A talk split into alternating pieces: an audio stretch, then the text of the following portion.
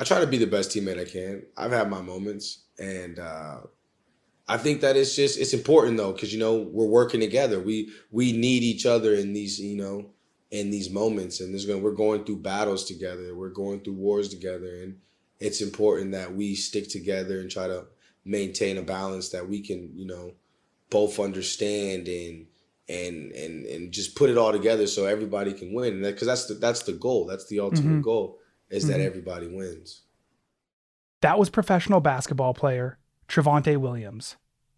He says that everything in his life started with the environment he grew up in, in East Anchorage. There was good and there was bad. However, at times the bad seemed to overshadow the good. His family and many other people he grew up around and even looked up to struggled with addiction and were in and out of prison. A few people took him out of that mindset, though. One was his mom. She always instilled in him a sense of his potential. Even throughout her own troubles, she made sure he knew he was loved and meant for better things. The other person was his grandmother. She was the most instrumental part of his life, Travante says. Every moment he was around her, she made him feel at home. To this day, her love and her influence reminds him of all the work you need to put in to have anything that's worth having. His path to playing pro basketball has been one of perseverance, luck, and opportunity. He tells this story from his college days that encapsulates all of this. He was working at a 24 hour fitness and he noticed these guys running the court during his lunch break. So he got in there and started showing everyone up. Meanwhile, a scout for San Francisco City Junior College was watching him. So afterwards, the scout approached Travante and got his number. Six or seven months later, Travante was offered a position on the team. For the last seven years, he's been living overseas and playing pro ball. He started his career in Skaltubo, a city in the country of Georgia. Then he moved to Portugal, first playing for Oliveirense and then Sporting de Portugal. He says that as a teammate, he has what he calls a dishwasher mindset. He likes to do the dirty jobs, and he likes to work hard. That's his way of leading by example. He tries to connect with all of his teammates because at the end of the day, this is a job, and when one of them succeeds, they all succeed. So here he is, Travante Williams. Welcome to Chattermarks, a podcast of the Anchorage Museum, dedicated to exploring Alaska and the circumpolar north through the creative and critical thinking of ideas, past, present, and, and future. future. My name is Cody Liska, and I'll be your host.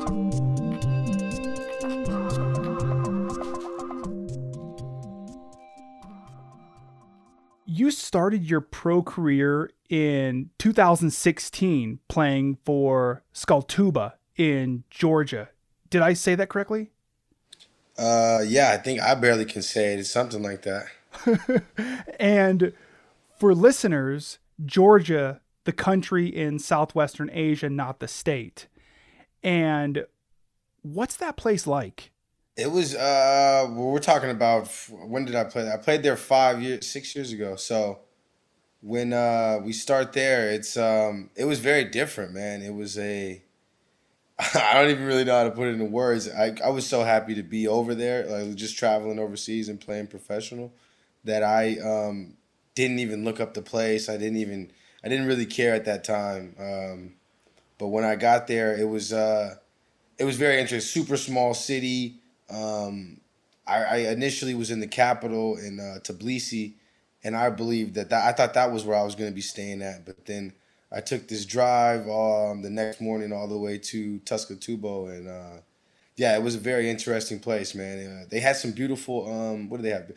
Uh, water. Uh, what do they have there? It was uh, something that was really cool. That was very dope. Like I did like a they gave me a massage and it was like in the water and they had yeah that's the best part about it i think yeah i looked it up and skaltubo is an old soviet spa resort you know yeah, yeah, yeah. in the course of my you know, research on you, you know, I'm looking up all these places that you've played for. I'm looking up your background. I'm listening to podcasts about you.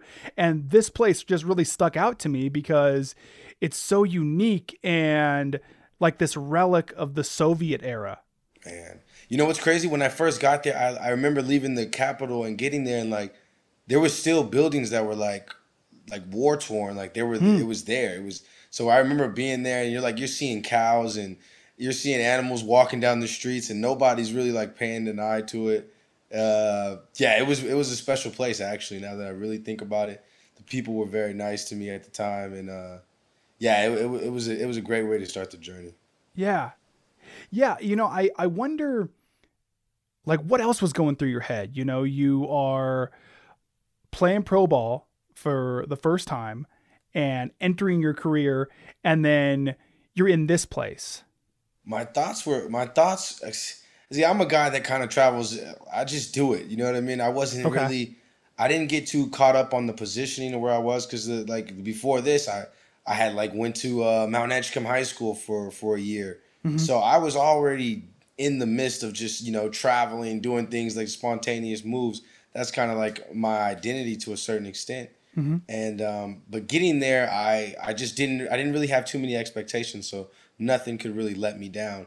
But um i knew that i was on like a mission and that's how i felt about the whole situation. Like i'm on a mission um i've been in worse before so it really didn't uh the the the environment didn't really play too much of a factor on me but overall over the time like i was there for three months and um you know you start to sit in you're sitting in the house all day but i found ways to kind of make it make it what it was Yeah. You said that your identity is in a large part taking these spontaneous moves. Can you explain that a little more?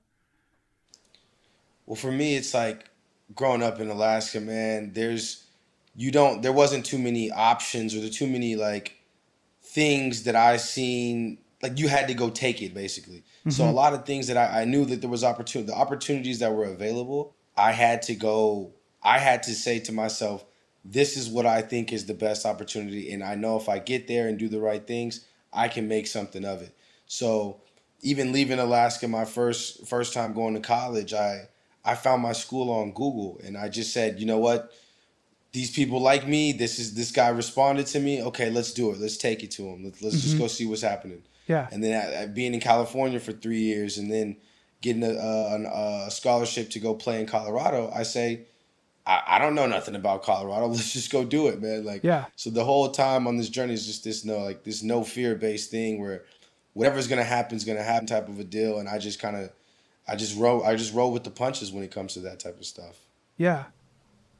In my research, I learned that you weren't really even trying to play pro basketball, you know, in Alaska. You were just trying to get a scholarship so that you could leave Alaska. Yeah. Why why was it important for you to leave Alaska? I think and I think for me everything started with the the the environment I kind of grew up in. Uh, East Anchorage, Alaska. I'm all I I seen a, I was able to see a lot of things. I can I can almost compliment the people that were my my peers and my older people that were around me. Just that I knew that everything that you know they say everybody stays in Alaska. You you see this so much and it's like I knew that there was like more out there. I remember uh, there's a Facebook uh there's a Facebook post that always comes up every year, and it reminds me that I said that I like one of my goals was like I just want to travel the world. You know, the, the the couple times I left the states or left Alaska with my family to go uh, visit California and visit these other places, Las Vegas.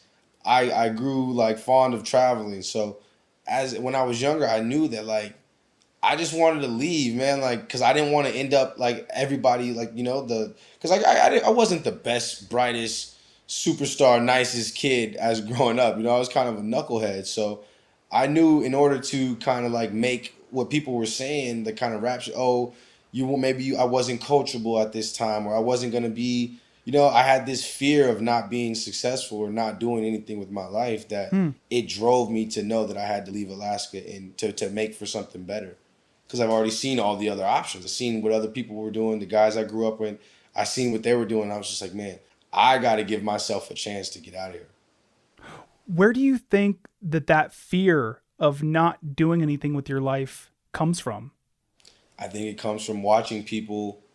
It, it comes from observing. That's Okay. the that's the easiest way to say it. It comes from observing. It comes from observing like other people's lives. Um, you seeing the people that are closest to you, how they're living, what they complain about, and you kind of see the things that other you know. If you don't give yourself a chance, what it could be like, and just that feeling of of, of staying still and and not really progressing. That was the that, that was like the spark of the fear. I knew I had to go make a way some way. I just I couldn't even think about when I went to Mount Edgecombe.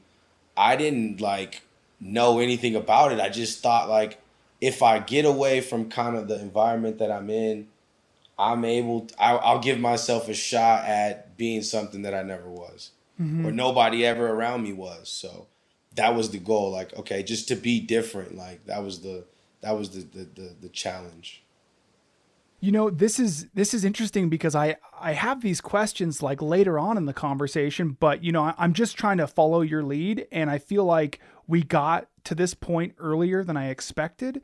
But could you explain, you know, the environment that you're trying to avoid? You know, back in Alaska. Okay, it starts off. Uh, I grew up with two brothers. Uh, my family, my family came to Alaska from like Louisiana Okay. uh, back in the seventies. Um, when I was younger, I have I, my my grandmother. She, she has seven kids, um, so I had I had a good a handful of cousins that were you know similar in age, a couple years older than me, and um, basically all my uncles. My father, my father was incarcerated for seventeen years. He was just recently released like uh, two three years ago Okay. um, his brothers were in jail for 10 years as, at a time. Uh, one other brother's, he has a 25 year sentence right now that he's serving. Um, my other two brothers that I, uh, my two brothers that I mentioned, one was doing, he was doing, uh, he was in federal penitentiary for seven years. The other one was in there for five years. Before that, they were in jail through McLaughlin uh, Youth Center most of the time that I could know. Uh, my mom was in jail for a couple years at a time here and there, and just to see some of the players, some of the guys that I like, kind of like it looked up to when I was younger, what they were able to do, they end up going to jail here, and I just seen. I was I was a visionary at that point where I was able to see what was really happening in in my environment. Yeah, these people, everything looked good. They had the nice cars. They had this, but it didn't. It wasn't the the success. It wasn't the real success. It was it was short lived success. So Okay. when I was able to see this as a young one, I knew that. And I and I and I wasn't the perfect kid. I, I had anger issues at this time. You know what I mean. So I was mad at the world essentially, but I was still had a, a a a visionary mindset to where I knew that those examples that wasn't going to be me. I could, it couldn't be me, and I just didn't want that to happen. So they kind of set me up to believe that like yo you know this is not the life. They had to i always look i talk to people now and i tell them they their sacrifice was them doing the things that i didn't need to do or you know i didn't feel like oh i wanted to be cool i wasn't i wasn't peer pressured into doing the things that they did because i really didn't want to go to jail and be in there like that. So i mm-hmm. seen the examples of what could happen living a lifestyle where you know it's it's streets. It's you're in the streets all day you know you're you're selling drugs here you're you're doing this and that and uh, Okay. I just didn't. I, I had a fear of that, and I didn't like to be in that because it was. You can call it some sort of trauma because when I was growing up, I used to my brothers and when they would come home, it could be you know I, I grew up with a lot of I wouldn't say necessarily violence like where I seen it, but I was I heard it. You know what I mean? It was it was Yeah. a lot of a lot of yelling, a lot of this and that. So when I seen this type of stuff, I knew that that wasn't what I wanted for myself. And I, I wrote something, and my mom talks about it all the time. I wrote something in when I was like in third grade where we were speaking about potential and like I wasn't gonna let anybody take me from my potential. And I just this was in third grade, I'm probably like eight years old. Mm-hmm. But I knew like just because you know you hear the even when in the midst of your family doing things that they're not supposed to be doing, there's other people talking. So my family is kind of known, you know, throughout the throughout Anchorage, and that that you know people talk. So you hear this story, you hear that story, you hear your family talking stories, and I didn't like the the the image that was being portrayed about them. So I was it always you know I had a I was mad about that. So that was kind of what fueled this this drive to to get out and and do something for myself because I didn't want that to happen to me. Yeah. You know, you said you're in third grade and you're writing this thing about your potential, you know, possibly your future potential. That's really young. Yeah. You know, I wonder when was the moment where you're looking at all of this stuff that's around you, you know, and it's so easy to follow whatever that is, you know, good or bad. So it's a hard thing to break that cycle. What do you think helped you break that cycle? I, I believe there was this one time, like not just off the top of my head, there was a time period where my mother was in jail, both of my brothers were in jail, and my father was in jail. And so a good part of my life I lived with my grandmother. And um, so those years when she, and even when they got, when my mother came home, it was like better for me to stay with my grandmother. So I lived with my grandmother so much and my grandmother, my, and my, I had a, a auntie and an uncle that lived there as well and they were you know well kept and they kept the you know they've been working jobs since they were like 18 and they keep their nose clean and everything like that. So i had good examples on both sides. I had mm-hmm, good and mm-hmm. bad examples so to say you know? Mm-hmm. So i was able to see i was able to live this like you know a, a nice sheltered life to an extent where i was just in arm's reach of the other things. So I, it was basically a choice for me. But i remember when they were all in jail and i can just think about like me being alone and I was just like, man, I can't let this happen to me, you know? And then mm-hmm. hearing and it's really those those phone calls you get from jail. You're writing letters all the time and I was the one that was writing them letters, sending pictures and mm-hmm. doing this type of stuff and like you, you know, I can remember you, you get the jail call, you have to press a number, they have to wait, they have to say their name and then they come in. Mm-hmm. So like and then you only get to talk for 15 minutes, you know? So Yeah. Those phone calls, all that type of stuff boiled in, this really motivated me to to kind of do more for myself. I always just wanted, even if I wasn't doing it at the time, I always wanted to do more for myself. Yeah. Can you describe your grandma for me and what it was like living with her? Oh man, she's she's probably uh she's she's one of the most important pieces in my whole my whole makeup. Um just a, such a strong woman who was just open arms to everybody. Uh, She was just the one that that kept everybody together. She was the one that no matter what you did, my dad did, her sons did, she wasn't going to judge you, and um, she would tell you about yourself. She would always keep it honest. Don't bring that stuff around here. Don't do that. You know, she used to mind, and that was my partner. You know what I mean? She used Yeah. to keep me. That was, I, my my cousins get mad to this day. It's like I, I was her favorite. Um, but like, yeah, that was the thing. We we had such a, a strong relationship that where, you know, when I first went to college, she was the one that was supporting me financially getting to college, and a lot of the things that I did and a lot of the things I did growing up and everything, she she was the main one in my corner supporting. She was like my mother and my father when they weren't around. So that was the she's the most yeah she was the most instrumental part of my life. Can you think of a a moment when you know you are officially moved in with her and she maybe just made you feel comfortable, you know, made you feel at home? Yeah, that, I mean, I, just- I wouldn't even think every moment that I was around her, I felt that way because I couldn't. You, my Yeah. grandma, my grandmother wouldn't tell me. She wouldn't. She wouldn't allow me. She's not. She's a. She was a person that never would allow you to go hungry. First of all, you're never gonna mm-hmm. go hungry. You're always gonna have a roof over your head, and her house was always well kept. You know what I mean? So mm-hmm. everything was clean in there. You got to get down, and it just reminded me of the work that you need to put in to have to have anything that that's worth having. So we were always waking up on Saturdays cleaning up the house, and a lot. It was, she really ran like an orphanage, basically. For my cousins and all my family members, the, the younger people that weren't whose parents weren't around, she mm-hmm. raised like three of my four of my cousins while their parents were in jail or Okay. in the streets at the same time. So it was this safe house that that everybody knew you can go to to to just get that loving and comfort in. You know, you sit down there, you you sit on the couch with her and you watch her little TV shows that she got, her little matinees that she got going on, watch The Yeah. Price is Right. Yeah. You know, she'll make you some food, make you some lunch, you know, and everything was just yeah, everything was real good with her. There wasn't a moment where you felt out of place with her. Yeah. Yeah, she sounds she really sounds incredible. You know, I wonder How often do you think about her?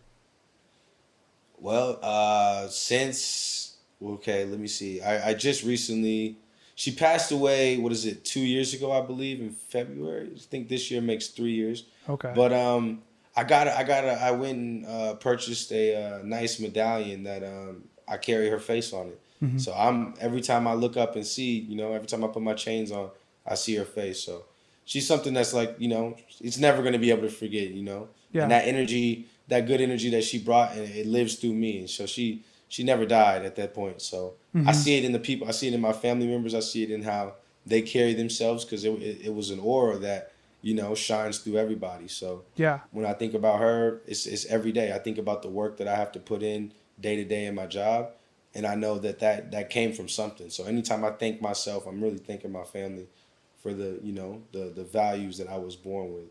Yeah. Yeah, you know, I I continue to ask you questions about your grandma because you know, my grandma passed away last year and I I am really feeling connected to how you said that your grandma didn't pass away you know in Yeah. your mind she's she's still around like her energy her aura is still there and Yeah. i have my grandma's picture on my home screen on my phone and i don't know why i even did it in the first place you know i was like i like this picture of her you know she's sitting on her corner of the couch she's reading the anchorage daily news like she always did and you know there's the phone right next to her because she was like the glue that kept the family all together and Exactly. you know, she would call us when it was somebody's birthday, like, hey, you know, give them a call. It's their birthday. They want to hear from you. And it's just, it's such a perfect portrait of how I remember her. And whenever I'm getting on my phone, because we're always, all of us are on our phones constantly, the first thing I see is her. And it's a reminder to be the person that she'd be proud of. for sure. And I take I take that and I I use it as a challenge because I already know um, just who she was and it like the the beauty of my relationship with my grandmother that maybe not a lot of people have and you may share is that I we were always real and honest with each other. We spoke about the best things. It was always love every time we talked on the phone. It was always good times. Just even her last years, we were so I was able to keep it so honest with her that it I told her everything I, that I wanted. So we didn't leave anything left on the table when it was time Yeah. and um, it's it's just nice to know like it, like she really gives me hope that there's really good people out here and there's like things that you can be strong on so even the couple of phone calls that we would have it's i would still feel the same way i feel now the days that i didn't talk to her Yeah. so i know that she's still you know i knew she was still around no matter what so um yeah that's that's the beauty in that whole thing Yeah. Yeah. I was listening to this other podcast interview with you, and you said that when you look at the trajectory of your career and where you are now, you think to yourself, I'm not even supposed to be here. What do you mean by that? I mean, I think I've like everybody else in this world, I've made mistakes that I think most people kind of consider, you know, it, it might be off the well, based on what I think about. It's like the people that I grew up around, the environment that we spoke on earlier. I wasn't the one that was count. Like if you picked a lineup out of all my peers when we were 12 to 13, I wasn't the kid that you were gonna pick out, hmm. and I didn't believe it then either. I was all. If you told me who the best was or who was gonna be make it this far, I wouldn't have picked myself either. So when I think about it, and there was so many moments when I I remember getting to college in California and seeing that like that I wasn't, you know, there was better kids out there, better players, and I just couldn't. It was just I, I would call it almost like a lack of confidence within self, Hmm. despite having so much confidence in self. Like I still didn't believe it. It wasn't. It didn't seem like I was the one. I used to, you know, it's like that why me type of a deal. Mm-hmm, so when mm-hmm. I look at, you know, the environment that I grew up with, nobody in my family played basketball at this level that I've have that I've achieved. Not college. Not a, not too many people in my family have their degrees in college. Um, maybe one or two. I think I was one out of all my cousins. I might be the only one that went to college, but my brothers, you know.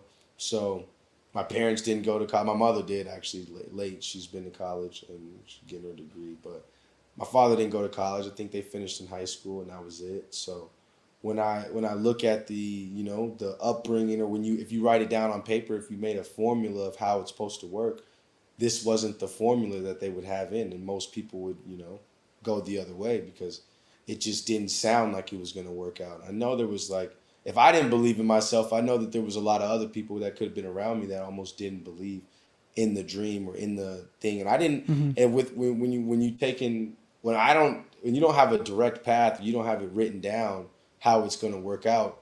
It's hard for anybody to believe, you know, every blueprints, you know, you can't just build a building without having the solid blueprint. Yeah. And I didn't have a solid blueprint that was, you know, sounds. I just was going off of these values and this this this desire to be more, do more, and see what more. You know, oh, I, I accomplished this. Like, what else can I do? Yeah. You know, yeah. so it's always this aha moment with me, like, oh wow, we are actually able to do this. We can do this. So I'm still gaining confidence day by day. It's a it's a day by day thing with me when I find out, oh, I am capable, and then I look back at the things that I've accomplished and I say, okay, now I'm standing on this blueprint that I've created from experiencing. Yeah. And do you have family back in Alaska? Yeah, most of my majority of my family's still there. Okay. And how often you talk to them?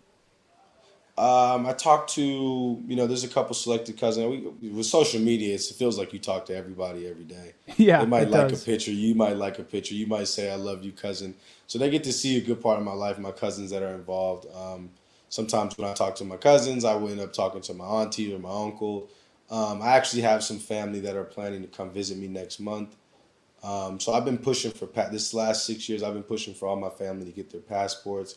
A lot of them got them now, so that's been something dope. Um, but yeah, I talk to my mother and my bro- my two brothers uh, pretty often, maybe once or two times a week. My mother more more than that. Then I have a couple other cousins that I speak to more frequently. But um, yeah, I, I get in touch with them as best as I can. We send text. I like to send motivational text messages to them too. Sometimes send them pictures of what's going on, my scenery, what I'm seeing. They don't get to see the world from the, the lens that I get to see it out of. And overseas, and you know, a lot of pressures that people may have in America is a lot different. You know, you're not so there's the people here are not completely just strung out on making money or or you know their living situations aren't that bad. Everybody kind of the quality of life seems a little bit better over here. And um, i think it's just a, a testament of like not being such in a rush. Yeah. you know actually trying to enjoy things and like seeing things at a different light. So i try to motivate as best as i can. And they're, they're just super thrilled with talking. Like when they see my posts or they see anything that i'm doing with what's going on over here they just love it What do these motivational texts look like? Um, I kind of start from. I start from a per. I, I really I'm, I'm only telling them things that I'm telling myself day by day. Yeah. So when I if I'm going through something, I could be like, well, you know, the, the I, I like when I like sending my mother and my brothers. Um, I like to tell them that like you know, what we've been through is not what we look like now. You know, and that's a blessing.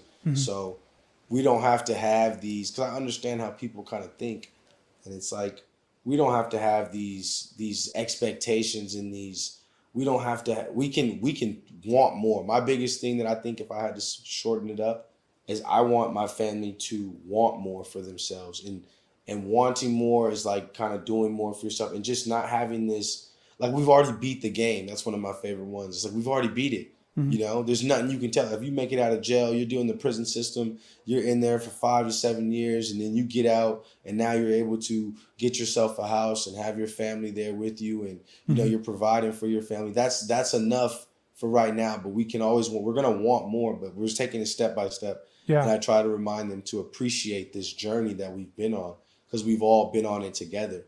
And I, I try to just let them know that i'm very proud of them as much as they say that they're proud of me it's not about the success that i'm having within you know sports but it's more so about the success i'm building within myself mm-hmm. being a better mm-hmm. person um, understanding like you know what is really like what really means something what's the real you know and that's about having my family around me having them experience different countries you know let's mm-hmm. start things like that. I'm actually in trying to inspire my i'm in the works of it but i'm inspiring to get my mother's book written Okay. and then you know branch off to have my my book written, my brother's books written, and kind of branch into that because my mother's story is just incredible. I spoke highly about my grandmother, but my mother is like I can I just yeah, that's the most amazing woman on top of my grandmother. Like they're they're fighting for the spot for me. So Yeah. um, it's just like just to know their personal struggles and what they went through, and to know that I, I I look at it like they were they sacrificed for me, so I didn't get to see a lot of different things, and the things that I did see, they didn't want that want me to see that, Hmm. and um, just to know how proud they are into me, it's just it reflects, and I'm I just get to be so you know joyous about what they're doing in their lives. My mom has Yeah. like a nonprofit she's trying to run right now, help out the homeless people down there in Anchorage. And she's uh, she's just doing it, you know. And they didn't have the same education that I did, and they didn't have the the same, you know, mentors, and they didn't have the same examples that I'd had to not do the things that they did. So, Mhm. and in in one breath, it's just like, man, they're amazing people, and they deserve. I feel like they deserve everything that they, you know, they deserve. They deserve Yeah. a lot and I just want to keep influencing them to like you know work out, work on their health, and be this person that you want to see in order to you know live the life that we're supposed to live because it doesn't have to be you know hardships or anything like that we can live a joyous life and we can live very very very nice and i, I want to just inspire them to do that How's your relationship with your mom? And has it changed over the years? mother's like been my best friend. Um, we've been like, I praise her for everything and kind of like my accomplishments right now because I know how powerful words are, and I can. One of my fondest memories is her telling me that I was a genius when I was, you know, younger. She used to always praise me and just say, "This is my genius, my genius, my genius, my baby." Yeah. And like my whole family knew like how much my mother loved me, and like that just that love I can see it just you know I as I'm getting older and getting wiser I'm just seeing like how powerful that was for me as a person. That's where my confidence was rooted in, mm-hmm. you know, and the things that you know the times that we shared together when maybe it was my brothers that were in jail, my dad was in jail, and it was just me and my mom living, you know, and the things that we did, the, the you know the experiences that we had. I can just like she's just one of my she's my strongest person, and the, you know she's went over like telling her stories like man I, I think I need to get Oprah and, and the whole bestsellers out here because they're gonna have a bidding war over it because she's one of the strongest people that I've ever seen, and just even when like I had went through an injury uh, about two years ago or a year ago, and just me knowing the injuries that she's went through in her body, I had no choice but to persevere. So mm-hmm. that strength that she embodies just has been it's been everything for me. And I don't even know if she knows it, but I try to remind her that. I try to tell her that she's the most, you know, special being in this, you know. Mm-hmm. I try to Yeah. breathe that same life that she breathed into me. I try to send that back to her. you and I have never met before. You know, this is the first time that we have spoken, but so far you seem so positive and also philosophical. Where do you think you get that from? I'd have to credit I credit my DNA. no. Okay, okay. Um that's that's one of the things because I I just I think that it's just this like I had an open mind as a kid. Um I was in like the AP classes, but I was one of the kids that didn't like to do the the necessary like all my teachers used to tell me this too that I was a bright student but I had like I was angry, you know. I used to get embarrassed about certain things, or maybe it was I didn't feel like I was in the right circle, or I was trying to be something that I wasn't, or maybe I was, you know, hanging around with the wrong crowd at the time, and I wasn't fully taken in on my education or what I was. But mm-hmm. through that and through those things, I was able to just see a lot of different people, and I when I when I see people, I've seen you know try to choose the best things that I've seen in them, and I think it comes from uh, my mother, my father, the people that I grew up, my aunties, my uncles. There were so many different people that I was around. I was so connected to all these different people that I was able to kind of shape and be this person that I am now. And I credit the education level that I went through. I, you know, I graduated from UAF, uh, interdisciplinary studies degree, and I think the degree in itself tells you people kind of what it was. Like I studied so many different things. I went to five different high schools, five different, four different colleges, I think. Um, so I was just I've been around, and I think that uh, those experiences have just made me who I am, and all that comes from that. Like I was, I'm, I kind of studied everything, every situation that I was in. I go back over. I kind of now nowadays I go back over like my days and I think about the moments where I felt this way and I was able to. I, my mother taught me that. I'll give her credit too. It's like being able to read my feelings and think about what the things that I said. And I had I've had great teachers also also. Um, and they've they've said things that spoken out to me about thinking about the things you think about. Uh, a teacher in California said that to me one time. Um, don't even remember the name, but I remember they told me that. And those you know certain moments just stick out to me, and those uh, I think that's what all put it together. You know. Yeah. Do you write this stuff down or do you just have a really good memory? Uh, I, it's a little bit of both. I, I have some things written down. I have, um, but I don't go back and read the things that I have written down. I Okay. should probably more, but um, I like to just go off the top of my head and I can hear these things almost like I, I feel this. This is how I can like replay my life over my last 10 years of the things that I, the way I thought, Mm-hmm. the way, you know, and now my education level getting better, I can, I know how I was thinking in there, why I was making those decisions. And it's able to like, I'm able to just connect within myself. And I think that's been the best thing that's happened to me over the last, what is it, is six years, especially being overseas, because being over, overseas, I'm, I was alone a lot. And I had to get into this space where I had to talk to myself. And, you know, you're in moments where, you know, you are, like, I traveled a lot by myself. So being in these moments where you're just alone, you, you got to find somebody to talk to. And talking to people is easy for me too. So, Okay. I always knew that I was just a social bug type of a deal. Like I like to connect with new people. I like to see it. I like to see you know what's going on in the world in that aspect. What did those moments look like when you know you were over there and you're alone? You know, you're you're still learning the language, you don't know the geography that well. It felt like um, it, it, it reminded me of all the other times. Well, now it's like with technology and everything like that. I'm one call away from people. Yeah. but the the the when I first learned about being alone was that I had so much time. There was so much in me that I could talk to or I could be around. Like I had enough of me.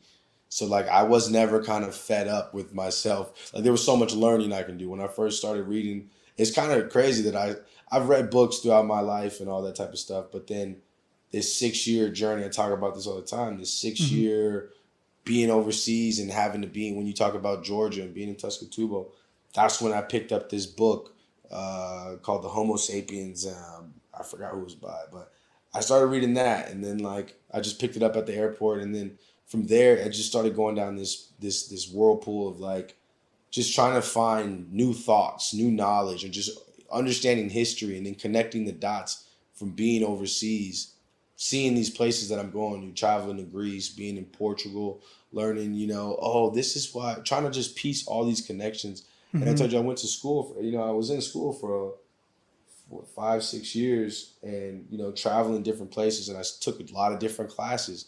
Mm-hmm. And, you know, taking all these classes, I started to just kind of remember certain things. Chemo, I don't remember everything, but the key, po- some key points that pop out about maybe it's a religion class that I took in, in San Francisco Yeah. or, or a class that I took in Oakland.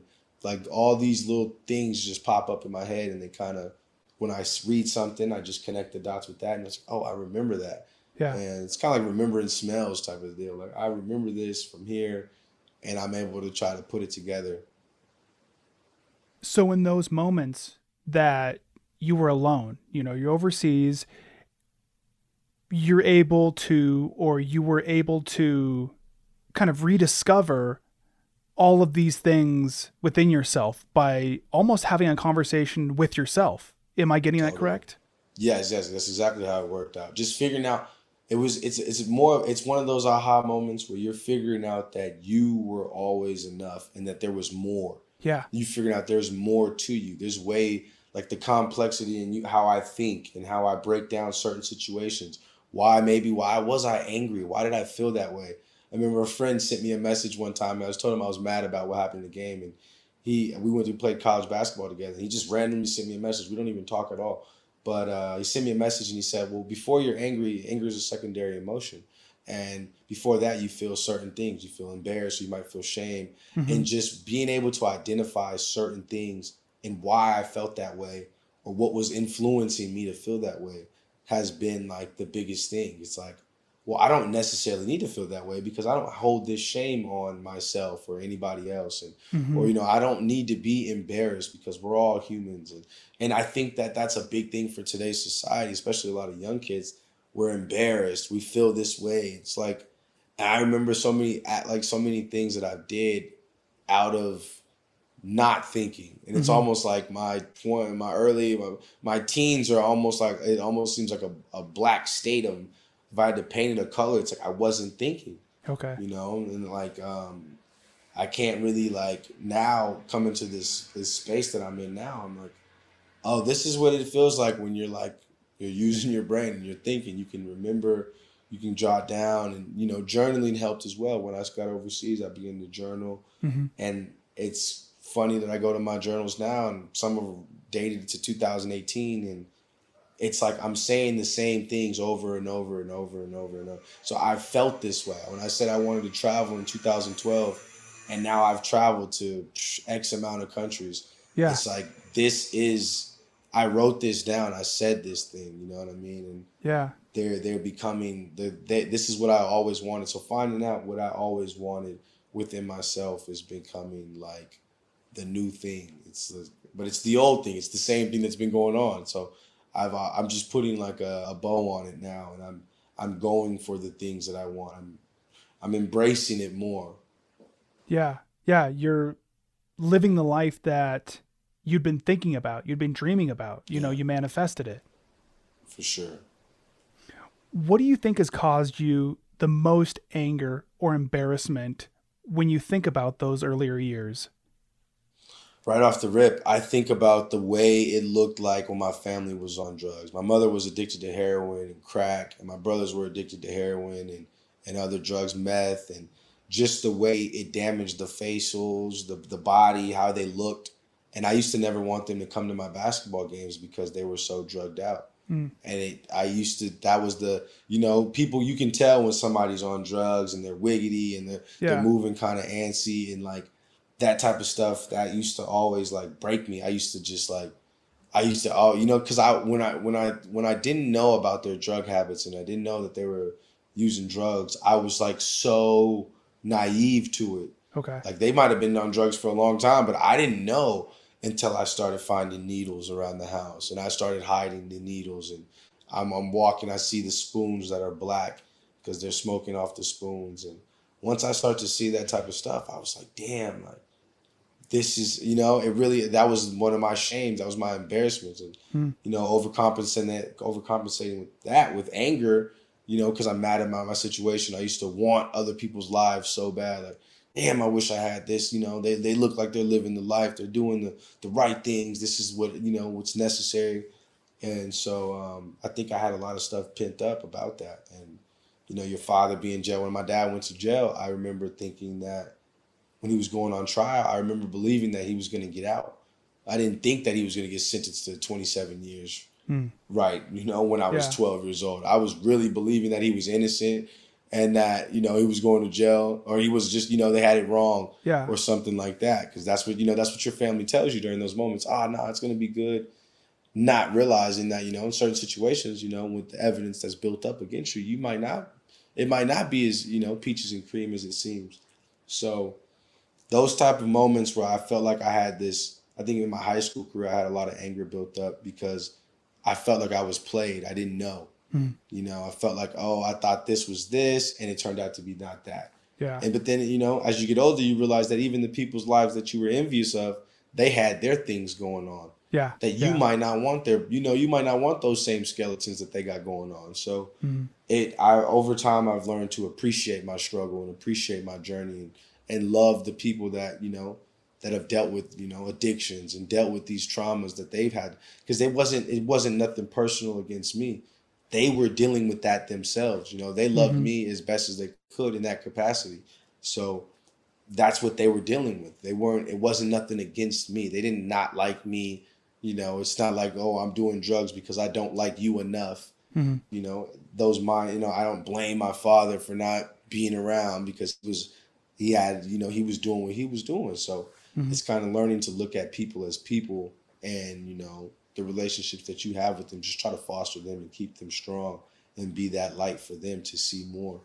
Um, that's been my that's that's how I've got overcame this type of feelings. Yeah. If you don't mind me asking, what was it like for you when your dad got sentenced to 27 years? It was um it was very disappointing. Um I didn't even after he got sentenced for 27 years, he wasn't he was in Alaska for maybe a month or two, a couple months before um he was actually shipped off to go stay where he was at or go be in like California or wherever he got first shipped off to. I didn't want to go see him. I was rebellious to it. I was kind of disappointed and I didn't want to see him. So I didn't go see him. My mom used to try to make me. He used to want me to go see him. I used to I said I wasn't going. I didn't want to see him in a jail cell or anything like that. So I didn't go see him. So I didn't see him actually for probably like 15 years. Hmm, okay. And then one summer when I was coming back from overseas, I took a drive with one of my brothers, one of my best friends, like my brother. Um, and we take a drive to Arizona and I go see him for the first time. what made you go see him that time? Um, I think I was just I had the I had the means, I had the funds, I was available. Okay. Um, it was on my mind, definitely. And the thing about it was I didn't have any I never held any resentment towards my father because I liked who I was today. You know what I mean? So maybe if he was in mm-hmm, my mm-hmm. life at that time, I wouldn't be who I was today. So I never held any resentment towards him. I, I grew up to understand why people do the things they do. Mm-hmm. And um, I kind of, you know, I justified, you know, certain things in my life. Like, okay, this is, I just justify what people do because I understand what it feels like to, to kind of have addictions or be around different things. So I, um, when I took that drive, it was very dope. Uh, me and my brother went out there and we uh, he dropped me off. I remember getting in there. I can't remember too much about the, but we, me and my father, we've always uh, we had a great relationship. So we always corresponded via email.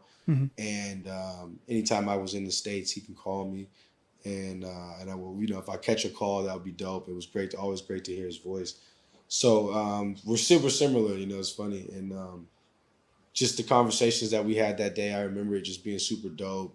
You know, good love, and you know, I think he cried too. But it was just dope. He's not even a guy that cries either. Okay. But it was just dope to really be around. You know, to feel that masculine energy from your father. See, you know, him appreciate the things that you're doing in your career, and just like kind of loving the artwork that that you're providing to the world.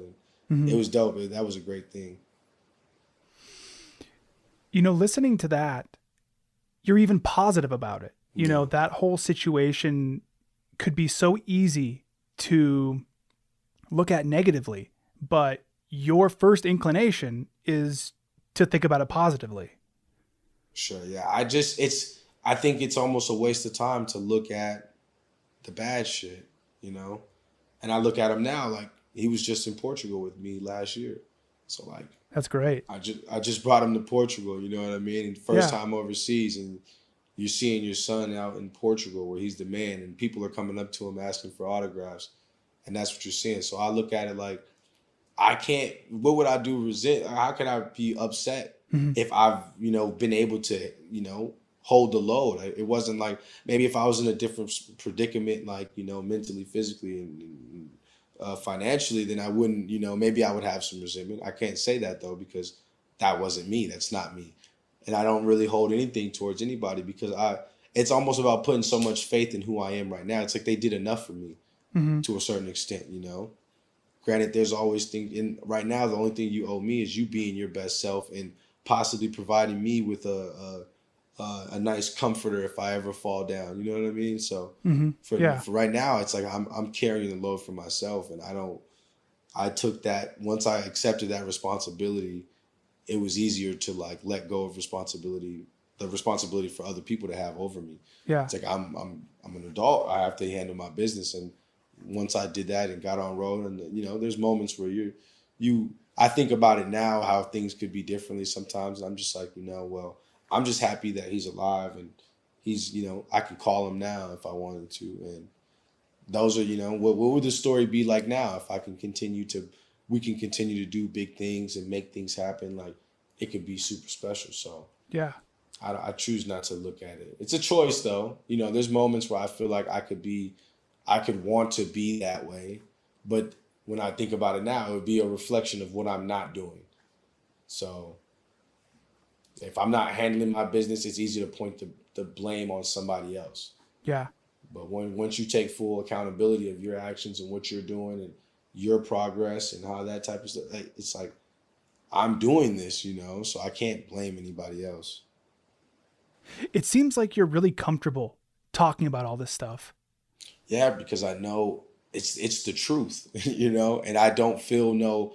I know that there's so many other people going through it in the world, different aspects. You know, it's a spectrum. There's different. They might be. I might be at a level four, and there's somebody at a level 7 mm-hmm. You know, so I know my story's not the worst, and I know it's not the best, but I just I'm totally confident in it, and I believe that it's something. You know, I think it. I almost laugh about it now because it's so, it's so unique and so special. It's like it's insane to me. Like it doesn't even seem real. When I tell people this, I see their reactions and I'm like, oh well, it is real. Because mm-hmm. I always looked at it like, you know, I, yo, I'm never, I wasn't gonna let it stop me, you know. So I never, you know, it was, it was always, there was moments of, you know, it wasn't always nice. There was always moments of like, damn.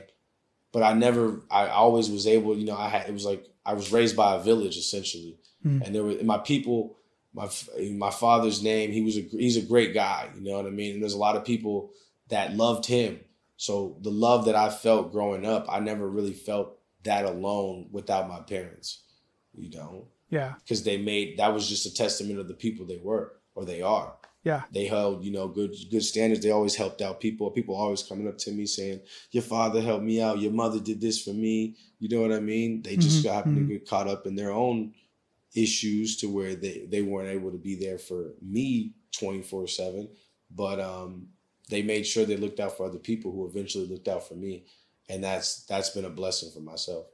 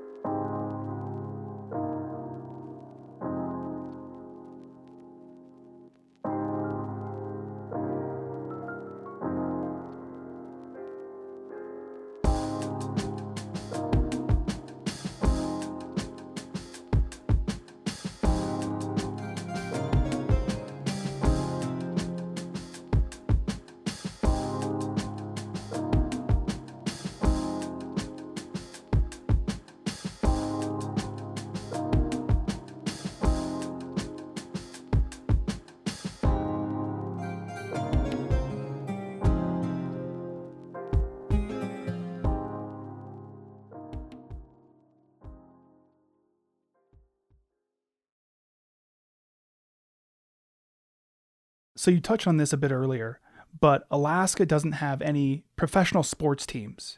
You know, when Alaskans root for a team, it's usually one from like Seattle or where they're originally from. My dad, for example, is originally from Wisconsin, so his football team is the Packers. Do you think that not growing up in a place with professional sports being part of the local conversation made it tough for you to imagine a future in basketball? I think that um, I think it played a part. I think there was not the, there, there was a there was a disconnect there, but I also think it, it provided me with this ability to not be so consumed because consumed by uh, one franchise or one sports club. I was never I didn't grow up with uh, I didn't like right now when people ask me, I don't have a favorite team per se. Okay. You know what I mean? I like the players, I like the individuals. So in one aspect, it gave me like I wasn't like a bandwagon team. I didn't, you know, some people like my brother and them, they were born in Seattle, grew up in Alaska, so they mm-hmm. like the Seahawks and stuff like that. Mm-hmm. But me, I was never really no teams really appealed to me because it wasn't from where I was from. So I would say I like different players. If there was a certain game on that day, I would like that day I had this team, you know. So I would it almost in hindsight, it's like I never was able to be a bandwagon fan of anybody. So it almost gave me this individuality where I was always about, you know, the people that I knew. Yeah. Like right now, my team right now, my basketball team right now is the Celtics because I know players that play for them. Okay. So it's like that's what kind. Of, yeah, if I'm clapping it up for it, I think uh, good job Alaska because I wasn't. You know, where's the aces at? Those are my guys. Like I don't. Yeah. I like the home team. I don't really need to go anywhere else. Yeah. What do you think helped you imagine being a professional basketball player in a real way? I mean, honestly, I didn't even know. I didn't even know what I was really doing the whole time. Okay. I uh, I was literally just taking it step by step and enjoying where I was at. So going from college to college, they said go here. I heard one teacher when I was in, we ended up getting into it. I think he kicked me out of his class when I was in junior college in San Francisco. He uh, he was a professional basketball player. I think he played 11 years, and he was one of the first. I wouldn't say the first person, but it sticks out in my mind now. Like first overseas people that talked about it. I knew uh, Trajan had played overseas, and um, when I left Fair University of Fairbanks, there was a my guy Brad Olson. He's super like guy I've kind of modeled my career after. He was the one of the, the the guys that I found out that was like overseas and really doing well for himself. And that guy Brad Olson out of Fairbanks or North Pole, he um yeah he he sparked the whole thing. After I, my senior year in college, that's when I was like, okay, let's let's try to get overseas. You know what I mean? Mhm. Junior year, senior year of college, I said overseas could be an option. I'm just trying to make it. It was more. it- It's about the action. It was actually about. It's about me actually doing it, and like for my first couple years overseas, I still didn't. I didn't. I was- wet behind the ears. I didn't have any knowledge about what I was actually doing and how significant it could be. Like, so the as the years kept piling up, I started to you know gain more notoriety and do more Mhm. uh, as a player and be more successful. And then I'm like right now, I'm still to this day kind of like okay, I can see where I can like I, I'm actually becoming because you can. There's a lot of guys that get overseas and they play they play sports. You know, there's a lot of guys that, that title themselves. They play professional sports. They're a professional athlete, which they are and they're right. But um, there's this act of doing it and being it and and owning that that whole that whole thing. And uh, I've been able to over my last years. I've been fortunate enough to be able to be around some good people to kind of nurture myself into becoming this professional athlete. You know what I mean? And actually, you know, I've I've been able to. I stayed in Portugal for about seven, six years, Mhm. and I was able to get my Portuguese passport as well. And um, that was something that kind of like, like really stamped me in my heart. Like, okay, well, you know, this is this is my life. You know what I mean? So for the first few years, first few years, I had. It didn't. It almost was like this dream that didn't seem real Okay. and um, as I as I got as I got older, I started to see it for for what it really was. What do you think makes a good basketball player?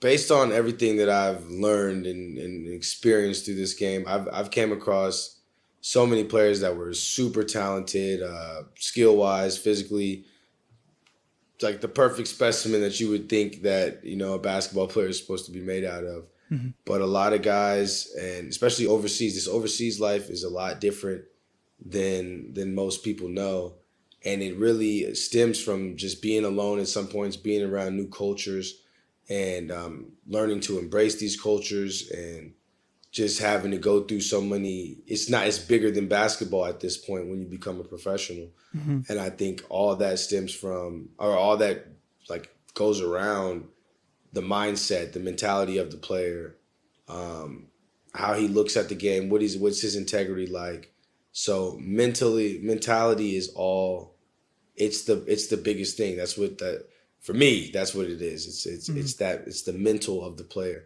That's what makes a real good player. And then you know part of having a good mental means that you know physically you're going to do the right things to improve and you're going to be you're going to be where you need to be. It's like the best players have this this strong mental you know and even when you're going through slumps or you're having because the game happens so many things happens in the game.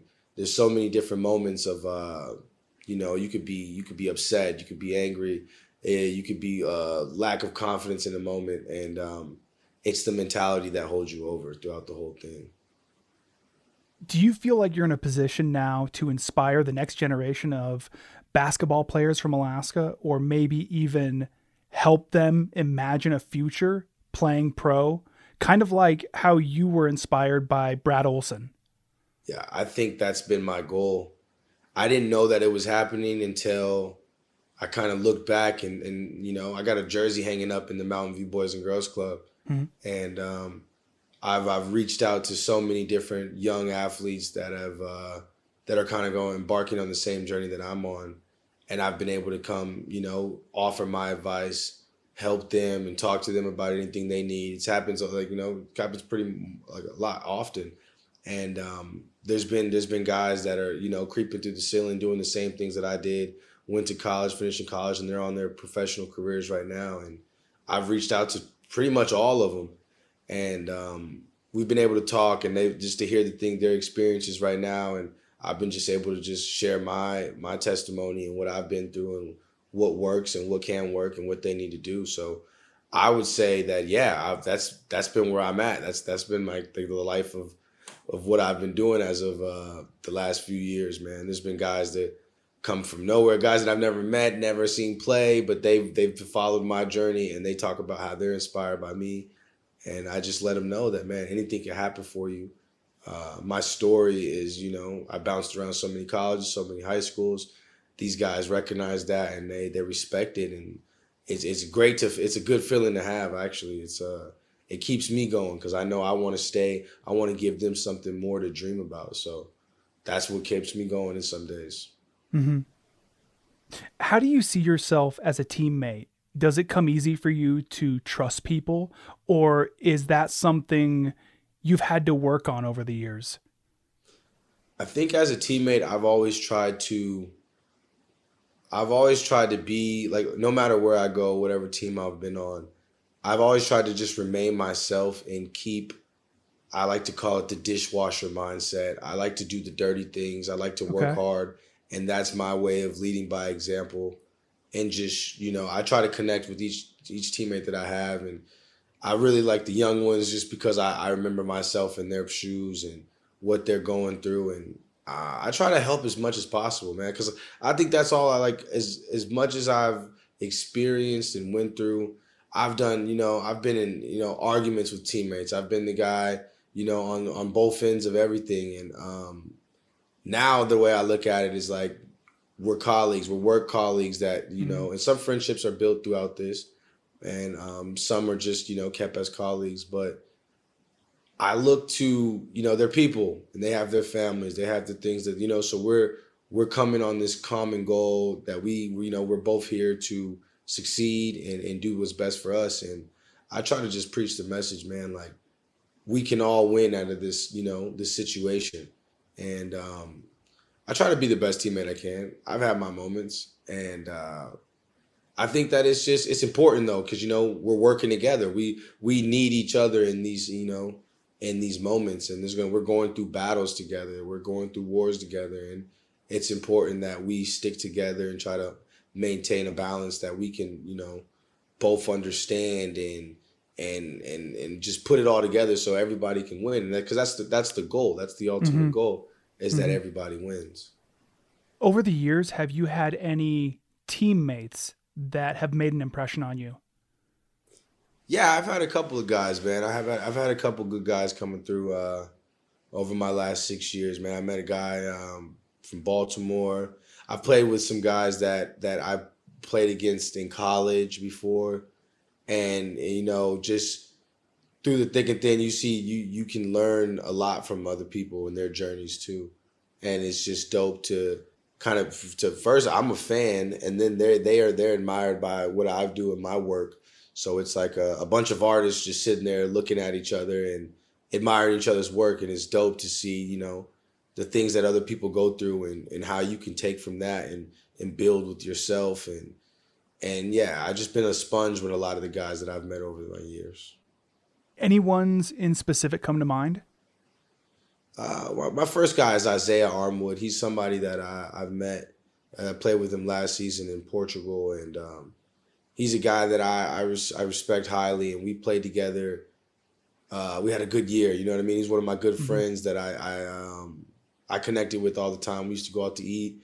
go out to dinner, especially you know we're overseas, so we're we're all alone in some aspect. So I got to meet some of his family that came through. He got to meet my father when he came, and it's just you know it was a nice click that we you know we both were inspired by the the work that we put in and how we work, and that's where that's where the relationship really started at. Mm-hmm. Mm-hmm. How about coaches? I've met some. I've had some. I've I've, I've had some really great coaches. Uh, my coaches from, from my, my entire every year that I've played, um, I've had a good coach. You know, somebody that was, my first year I was blessed with, with a great coach who who who's won before, and he had you know he taught me the game of basketball all over again, and taught me X's and O's and how to you know how to really read the game. And then mm-hmm. my next coach, he was an older guy, and he's won a lot. He was one of the most famous coaches in Portugal, and he was somebody that taught me how to be uh, a more a solid professional and and how to kind of what it takes to be to be anything that you want to be with you know? And he, he showed me like there's there's more potential out here in inside myself and the things that I can do on this basketball court. So that was it was a great experience and every coach that I've had we had great relationships and it's just been it's been it's been a good time man. I've learned a lot from these people and they they've taken me in and and and mentored me and helped shape my career to where it's at today yeah you know I I'm not sure if you can answer this, but maybe to the best of your ability, what do you think is the difference between playing pro basketball in the States and playing it in Europe? Realistically, like uh, the best players in the world play in the NBA. And I think that um, when you look at like some of the best teams in the clubs, these histories of these teams and these clubs, these clubs have been around for a long time. So I think when you compare that to European style basketball, coaches are a lot more involved, and there's not like this like superstar. It's less commercial, you know what I mean? So I think it played that plays a role to the the, the what's going on in the, in the games. So it's pretty dope, though. I would, I, trust me, I would love to be in the NBA as well. That's interesting. You said it's it's less commercial based. Yeah. Could you explain that a little more? Well, the way I look at it, it's like some of these. I mean, I'm not. I don't want to discredit anybody in the NBA. Yeah. But I think that these like people in Europe, the players in Europe, there's so many different. There's other like little competitions that you're playing, and it's like you, the culture that is around each club it's it's it's it's it sticks and it stands and it's like you, you kind of play you're playing for more than just and you and guys don't really get traded that much you know it's not like you're getting traded here and there every single day mm-hmm. every year maybe but like so I think that the history of the clubs makes it less commercial and um, I think you're playing for something that seems like it has like a deeper value or a deeper meaning. I think the NBA kind of seems a little bit like there's no loyalty to each team. It's not like this crazy history between there's history, obviously. I don't want to take that away, but I think that in Europe, these guys, it's like the game is kind of appreciated a little bit more. Okay, okay. Yeah. And how about the trash talking on the court? How does that compare to the U.S.? Well, I, honestly, you it depends, man, because you're gonna get you might you're playing against you're playing against people from different countries, different languages. So there's a whole bunch of different barriers that go around. Um, I've been taught. There's been trash talk all over the place. I've been trash talked in Bulgaria. I've been trash talked when I was playing out in Poland one time. And there's you know there's there's there's Americans on each team too. Okay. So you might get your battle with some American, and you guys are talking trash like you guys are back at, back in the gym where you're from. So yeah, it's it's a there's a variety of trash talking. You might get cussed out in a different language, and you don't even know what's going on. So I think the variety of trash talking it happens in different. It comes in. You got different flavors over here. Yeah, and this is kind of a weird question, but do you have maybe a favorite? Uh, team or a favorite like language to be t- trash talk by? Well, now I mean I'm doing I'm doing most of the trash talking. If oh, I had you are say. okay. yeah, I'm one of the trash talkers out there. I've been calm over as of late just because I'm in a new league and a new team and everything like that. But when I was playing in Portugal, I was one of the top trash talkers out there. Um, but I now that I'm, you know, you pick up the language in Portuguese and you learn some Spanish. Yeah. And uh, you know, that's that's one of my favorite languages to talking talk trash in, or you know what I mean. So Yeah. even if if I run into a a, Brazilian player and I know he speaks Portuguese, it's fun to you know talk some stuff and say some words that they might understand, and it- it's dope. It's dope playing in Europe, man. And what about the crowd, the fans? Can you tell me about how they compare to the US? I would say that like my team right now that I play for, man, it's like these people really like some some of these cities are so small. This isn't a, a Los Angeles where there's plenty of different teams and the the love for the you know the the basketball team might not be so you know you got the Clippers and and the Lakers all in one you know one vicinity Mm-hmm. Here there's only this might be the only thing there might be nothing for miles and miles you know what i mean like this might the only thing in the city could be that basketball team Okay, And, um, okay. that's where the passion comes from from the fans like sometimes this is all they have and uh, that's where you just see them showing out you see them uh, when I even when I played in Portugal, like you see a, guy, a, a good group of fans. The clubs be so big too, and they're all over Europe. So sometimes you could be in a different country and have support there. So um, yeah, I remember seeing guys in France that uh, were supporting us when I played in Portugal. Uh, we went to different places. We went to Belgium a few times, and there were some fans supporting us, and uh, it's great to see, man. And the team that I play for now, like every road game that we travel on, it could be a couple hours. We might have to catch a flight. Mm-hmm. We're gonna have fans there that support us, and it's just it's amazing to see, man. It's really amazing. Does sometimes does it feel like it's like an alternate universe, you know, because I, I feel like, you know, I've traveled to Europe a few times and I am an American. You know, I, I was born and raised in Alaska. I have traveled throughout the States. So, like, my frame of reference is the United States. And when I've traveled over to Europe, it kind of feels like a little bit of like bizarro world, even though I know it's not correct. It's just my perception because of growing up in the US. Do you feel like that sometimes? Uh, I would say that I think if I did feel like it, it would be more of like, cause I've been I've been overseas. This is my seventh year, so majority of the last seven years of my life, um, I've been living overseas for ten months out of the year. So, and this I think that yeah, this summer I didn't even come back. So I've been gone for almost going on two years out of the states.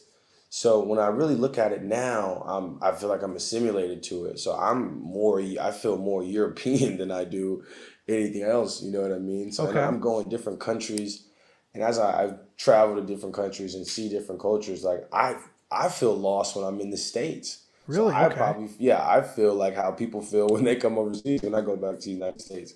So um, I know initially though it was it's it's like the the, the architecture of buildings, um, just hearing people speak different languages all the time, Mm-hmm. constantly like you're in that position where you're you're having to like you think it's like working different muscles of your brain because like Mm-hmm. no matter what I'm having to double translate everything that comes around when I hear things. So yeah, that it, it's a it's a it's now it feels regular. I honestly think it feels super regular for me. Like um, it doesn't matter. Like just even making the jump from Portugal to Spain, it wasn't that crazy for me because I you know lived in Portugal for so long and I learned so many different uh, words in Portuguese. and You know, learning the language there and it kind of helps translate things to Span uh, Spanish.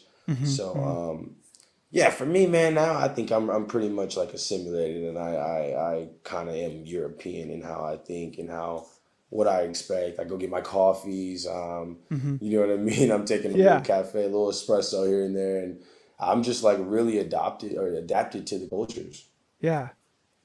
But um, I would say that coming here, it was it was like a big jump in my career. Um, I was thinking more of what possibly I could uh, achieve and and what what what kind of just like switching the focus for me. So for me, it was just like I wanted to prove to myself what I can do, and you know all the hype. I wanted to see if it was real. I wanted to challenge myself. So Yeah. coming over here to the ACB, it was it was one of those moves where you know you just turned thirty. Uh, you know you you're figuring out. You know you had a good season here. You're figuring out this, and you know it's it's just taking an opportunity and seeing what you can do with it. Yeah. So you're 30. Yeah. Are you one of the older guys on the team? Right now, which is super funny. Yeah, I'm like one of the third, third or fourth oldest guy on the team right now. Okay. Yeah, and that's super interesting to me because I didn't even really think about it. Like, I'm usually, you know, I'm not playing, like, and I'm looking at how young the other guys. I got 20 year olds on my team, 22 year olds on my team. Yeah. One of our better best players is 24 years old. So it's just like, it's amazing to be in this position, but then like it, it helps me too, like just confidence wise. Like, damn, I've I've been around, you know, I've been Yeah, around, yeah. and and it's it really helps out as I've continued on this journey, just to know like I've I'm older than these guys, so there's some things that I know that you know that they might not know, they haven't seen. So I just try to do my best to to help in those regards too. Like when there's you know maybe talking to the guys, trying to empower and and uh, inspire these guys to want to do more for themselves. It's just just giving anything that I learned along my journey. I try to pass it on to these other guys. Yeah. It's dope to be in this OG status, veteran status, European kind of thing. Yeah. Yeah, I like that perspective because I grew up snowboarding Yeah. and traveling around, doing competitions, things like that. And um, the word washed up Yeah. was always thrown around for, you know, old heads. And I like your perspective much more, where, you know, you're talking about how you're an OG and you can imbue knowledge Yeah. um, to the younger players. Yeah, it's for that. That that that was that's it, it means it, means a lot doing it too. If I really feel good when I'm giving back information and just like trying to this because I can see the same things that I went through in my career, them going through, and and then even in basketball, thirties like you know this is the years. These are like your this is when you're supposed to have your you know be on your best stuff. So it's a different type of uh, feel right now, and I just I it, it was I can say though that like watching these younger players play and the things that they can do, it's it's really like it, it makes you want to stay in the gym and perfect everything that you can perfect. Because I know there's not going to be like oh they're going to be athletic, they're going to be big, there's you know so they're going to be this, they're going to be that, but you have to do what's best. You got to stay in your lane number one, and then you have to figure out where can you be your best and how do you be your best. And I think that's been something for me that I've just been like trying to trademark. What am I good at? What can I bring to the table? And you know, stay on, stay with that edge. Have you thought about how many more years you think you have in you? Um, right now, I, I, I would, I think I would push it until my body says probably I can't. Okay. You know, I don't like, I don't want to feel, you know, I know basketball has, I've, I've really given it like, I don't know how many years, what is this? It's probably started playing, I don't know what, how many, 15 years, you know, we've been just at it for real, for real. And like, Yeah. I think that um, I'm gonna go and push it until you know the the next thing sets itself up, or my body just doesn't feel like, or you know when I don't when I just don't feel like I got it anymore. I think that, but that, that problem for me right now, I feel great. So I think that, um, but there's other things too that I like. So I'm not I'm not I'm not just stuck on this. Like if I can find another way to you know, provide for myself and I provide for my family and it's it's you know, it presents itself and it's a beautiful opportunity and I can still save my body. I you know, that's life. So you never know what really can happen. I would like Yeah. to play basketball um, until I set myself up, you know, financially and and as my next career path. So as we get to that, I think um, that can next you know seven years, eight years could keep it going. Yeah. Yeah, I know. So I've played with some guys that were been 38 years old, still playing very well. You know, Yeah. so it's uh, it's an interesting. It's all about kind of how you keep your body, how you keep it, what's going on, and um, just situational for me. Yeah. And do you have any aspirations of playing in the Olympics? Um, so right now I currently play for the Portuguese national team. So as an American with with our with our USA team being so stacked and packed up and having the best players in the world, it's merely impossible to get on that team. But I've been blessed to have the opportunity to play for the Portuguese national team. So I play with them throughout the the Olympic trials type of a deal. Because there's different levels, there's different um, tiers and levels that certain countries get, a, you know, get to be a part of. So Yeah. it would be a dream to take the Portuguese national team to qualify for some sort of Olympic trials and you know get to head against the best of the best in the world. I think that's Yeah.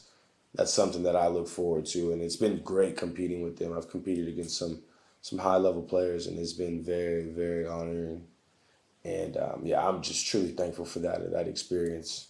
We travel um, typically uh, a couple times a year. Uh, we'll leave again in February and go play some games. Probably be for two weeks, playing with them, competing against some other countries, and then um, we also will do something in the summers as well.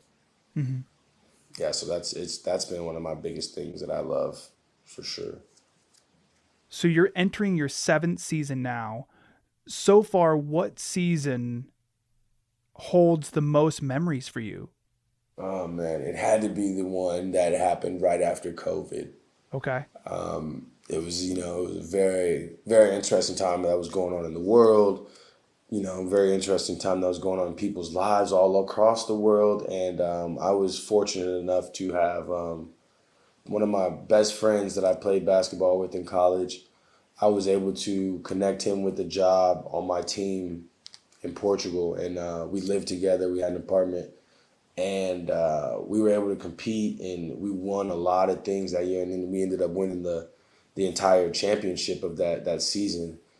And I just think that it was a super special year for me because you know just growing as a person and then it was like our friendship grew and then you know my brother he didn't even win anything his whole career and he's one of the hardest working players I've ever been around that's just kind of how the game goes sometimes like a lot of guys play basketball but not a lot of people win the championships and I think it was super special. That team that we had was a real good group, super special, and um, I just think that uh, that year was different. You know, COVID just happened. People we were getting uh, COVID tested every single game, damn near, and like uh, we were traveling, doing things like that, and it was just yeah, it was a real special. And there was no fans in the stands either, so mm-hmm, you mm-hmm. had to really compete and play basketball, and I think that was one of my most special years for sure.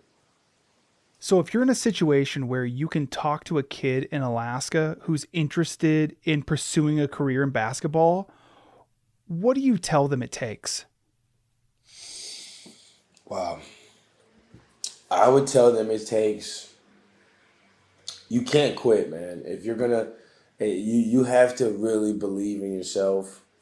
But before you kind of believe in yourself, believe in the work that you're putting in. Be smart. Be be do your due diligence, man. Be vigilant about this stuff. Like, and don't don't look in the mirror and and be honest with yourself, man. And I think that that that solves a lot. And just don't quit. Keep going. Try to find ways to get better. Be and be be a sponge to this stuff, man. It's not, you know, it's like I think a lot of people get discouraged and they just shoot themselves out of their dreams. Mm-hmm.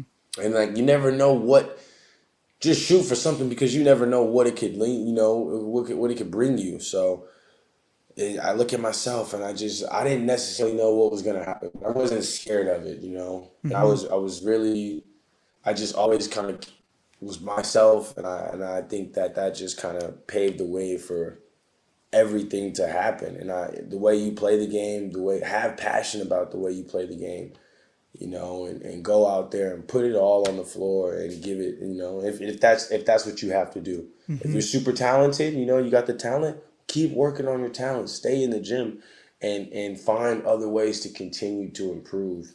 Yeah. And this stuff can man, it can change your whole life. You can really, you know, and don't just don't back down either. I tell all my Alaskans, man, don't back down. Every, you know, every moment, every little opportunity you can take. I took an opportunity for three hundred dollars, man, and um, I just think that that's like, yo, that's that says it all right there. I took it, every all the things that I've done in my career, I I had to take risk. Yeah. They didn't. I didn't even know they were risk at the time. I didn't look at them as risk. I just looked at them as an opportunity to further anything that I can do. And um, some people get discouraged. Some people don't necessarily believe. They're gonna, you know, there's a lot of people that might not believe in you. I know there was sometimes even my family maybe didn't believe in what I was actually doing or what it could be. And there was moments I probably didn't even believe. But I think if you just kind of keep that focus and you don't quit and you don't try to talk yourself out of it, I think something's open at that end of the tunnel.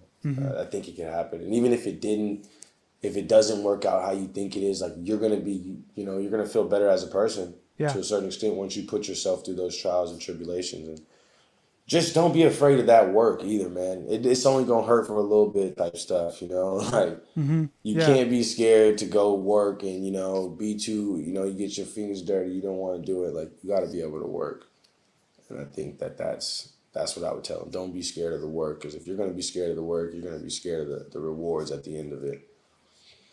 There's this story I heard about you on another podcast where when you were working at 24 Hour Fitness Yeah. and you were playing basketball on your lunch break, I think I remember, and you were basically scouted. What is that story? Well, it sounds exactly how you wrote it. So it's funny, like it's funny. Before I even um, before I got the job at Twenty Four Hour Fitness, I was working at Jack in the Box, and I was there for like a month, and I was loving Jack in the Box, which was so crazy. I was I was like I felt like I was one of the best workers there. But I always wanted to work at 24 Hour Fitness because you know I was I was in junior college at the time, and I was a, you know I was an athlete, and I just wanted to be around that fitness lifestyle. So I finally got the job at 24 Hour Fitness, and I was probably working there for like two to three weeks. and um, when I was there one day, I was on a lunch break. Uh, I just seen some guys in there, and they were just running the court. They were just killing everybody, and I was like, "Damn! Like, there's no way I can just let this go down." So Okay. on my on my lunch break, I literally go out there and I just start giving it to them, just killing them, boom, boom, boom, boom, boom. And um, what happens after that? There's a young boy in there working out with his dad, and after that, I got done playing. His dad came up to me, and he was a he was like a friend or like a scout to this uh, San Francisco City uh, Junior College, and it was like the best one of the best junior colleges for basketball in the in the state of California. They just had recently won a championship. They had some NBA players play for them, so it was one. It was like a real good school. And um, the guy just told me, he said, "Man, I like your game. I think you got something going on." He's like, you know, I'm gonna put take give me your number, and I, I'm gonna put you in contact with some people that's over here, and maybe you can come get a workout in and see what's up, see what you got. And I'm like, all right, man, hell yeah. So I that happened, and I waited probably like four or five months until their season ended.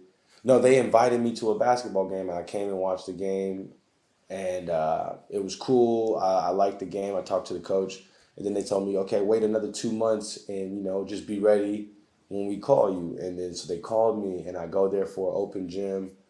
I go out there, I play. It's so funny. I remember getting so prepped for this. I'm like, I have my shoes on, I have a, a nice shirt. I was ready to go play. I went there. I mm-hmm. played in San Francisco, and you know, two weeks later, I enrolled in school there. They, they, they liked me so much. They said they said that I can come play for them. And this is the like for for the school that I was at previously. This is like going to, to Harvard. You know what I mean? So Okay, like, this okay. was the best school. So when I got recruited to go play there, that was pretty dope.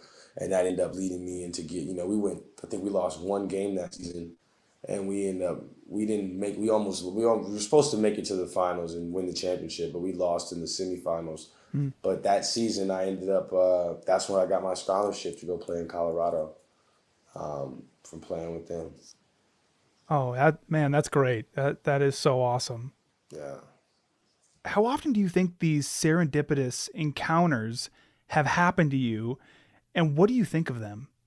I, I'm this. I think this is what fuels my belief in just everything I do, and kind of keeps me just on my toes. And I kind of keeps me just. I just don't know what can happen. Like I don't. We could be having this conversation right now, and then something. I you know I get another, and then another connection happens, and then boom, I'm I'm doing something completely different than what I was, and mm-hmm. I just it gives me just pure belief in my career what can happen in my life, just life in general. I just have hope.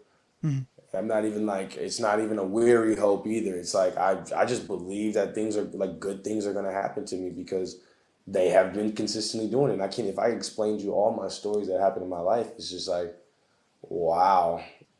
Like that's why I like doing like interviews and podcasts and stuff like that because mm-hmm. once I tell my story over, it's like, oh my. Like I and then when I tell other people, they're like, whoa. And I kind of don't really some days I, I forget to appreciate this crazy story that I'm living. And once I take it all in, I'm just like, whoa, dude, you gotta you gotta appreciate this. I should wake up with a smile every single day. And this is like it goes into that what we said earlier about I'm not even supposed to be here based on how it worked out. And I think that I'm supposed to be here, but just the the story is just so out of this world that I don't. It's not your your your conventional story. So, mm-hmm.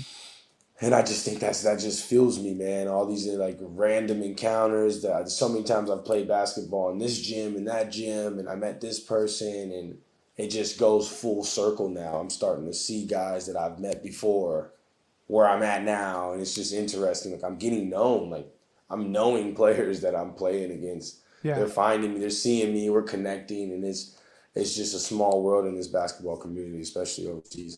You're like one person away from everybody. Yeah, yeah. Well, Travante, those are all the questions I have for you. I want to thank you for talking with me about the hard things in your life as well as the successes you've had. Do you have anything else you'd like to add?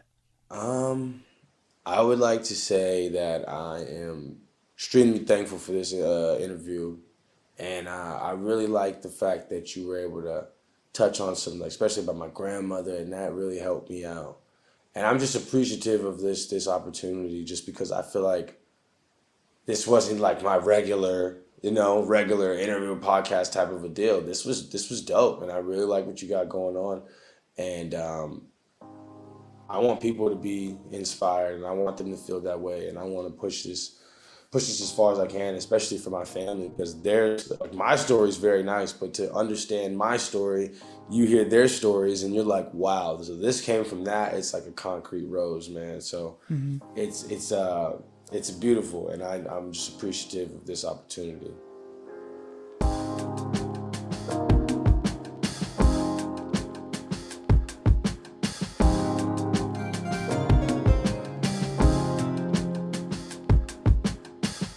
For more information about the Anchorage Museum, visit anchoragemuseum.org. This podcast was produced by me, Cody Liska, for the Anchorage Museum, with additional help from Julie Decker. Chattermark's music is produced by Keys Open Doors.